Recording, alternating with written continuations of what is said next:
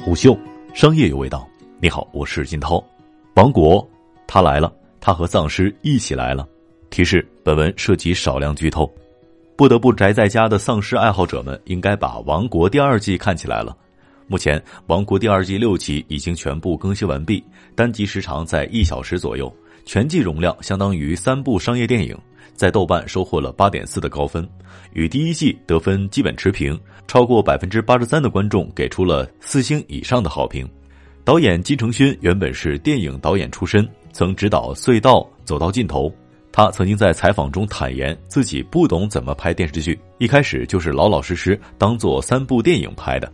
丧尸围城的恐慌，盘旋在头顶叫声凄厉的乌鸦，再加上朱志勋、柳成龙的演技，构筑起王国萧索肃杀的质感。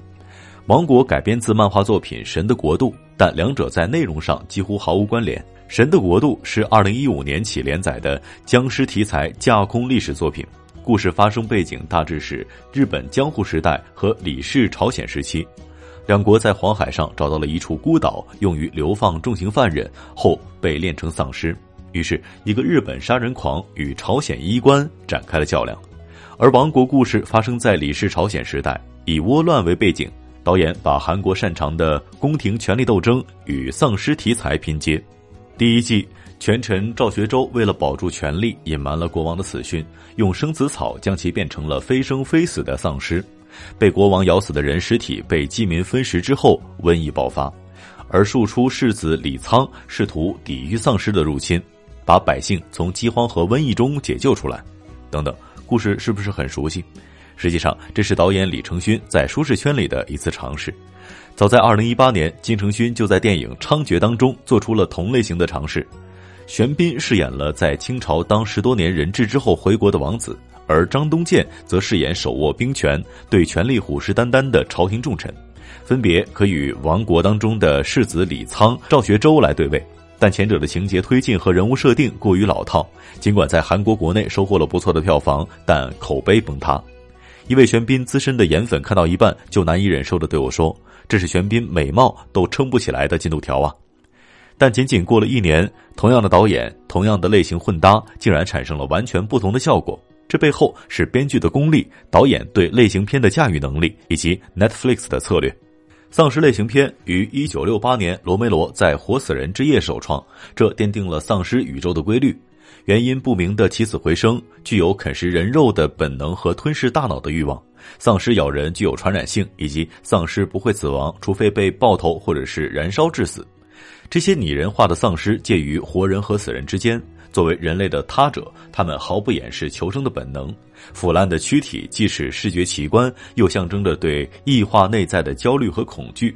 传染性表现了人们对瘟疫疾病和环境恶化的恐慌。王国第二季的叙事节奏明显比第一季更快，你要做好准备，因为随时会看到从屋檐上掉下去的人被丧尸撕咬，黑暗当中丧尸突然睁开了眼睛，被斩落的人头鲜血淋漓的滚到你的眼前。但最恐怖的镜头并没有丧尸出现，而是在雾气当中，丧尸凄厉的叫喊穿过树林，就像张爱玲说的，像斯巴达克斯里奴隶起义的叛军在晨雾当中遥望罗马大军摆阵。所有的战争片当中最恐怖的一幕，因为完全是等待。除了营造紧张气氛之外，导演和编剧金恩熙在采访当中反复强调了整个剧集围绕了饥饿感这个主题。这里的饥饿感起码包括三种意思。丧尸代表的是最原始的兽性的冲动，因为他们渴望血和肉；平民的饥饿感是渴望能够吃饱肚子；赵学周、中宫娘娘这些麻木的贵族，他们的饥饿感则是无穷尽的对权力的贪欲。剧集的背景设在大饥荒，丧尸爆发的导火索也是因为饥饿的百姓烹煮了染病的人肉。不仅百姓要忍受饥馑，官员同样俸禄低微。故事当中，世子李沧的左翼卫却屡屡偷窃世子的水梨石榴给怀孕的妻子，还在世子给他珍贵的肉饼的许诺之下，答应跟李沧一起调查丧尸瘟疫的真相。而对赵雪洲和中宫娘娘来说，无论如何不会离开宝座的。提到韩国的僵尸片，就不得不说《釜山行》。我知道很多僵尸片爱好者看到此处已经在皱眉了。丧尸片的重点往往不是丧尸，而是处于极端环境下的人类。他们如何抉择？是互相依靠、互相帮助，还是为了自己的生存残杀同类？这是韩国影视剧最擅长的部分——煽情，给每个人物情感的归处。在《釜山行》当中，男主角开头是冷漠自私的城市中产，影片末尾诗化之后，为了亲情纵身跳下火车，带着主角的光环完成了人物的成长。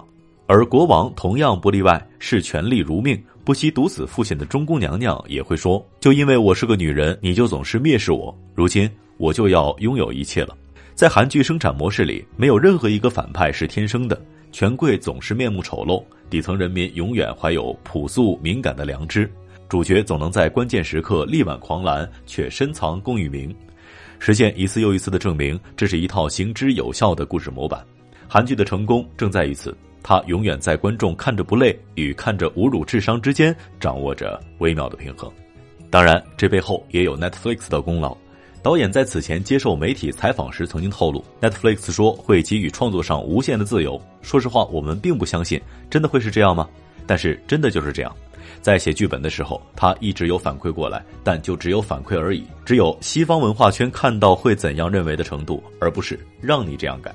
举个例子，Netflix 反馈说有小孩子出现的场面令人不适，但这种不适如果是导演刻意的意图，那就没有任何问题。在 Netflix 这种尊重各方独特文化和创作者意图的思路之下，自然会产生更多有趣的碰撞。最后，别等全智贤了，去看看《粪坑男孩》吧。虎嗅商业有味道，我是金涛，四点水的涛，下期见。虎嗅。商业有味道，本节目由喜马拉雅、虎嗅网联合制作播出，欢迎下载虎嗅 APP，关注虎嗅公众号，查看音频文字版。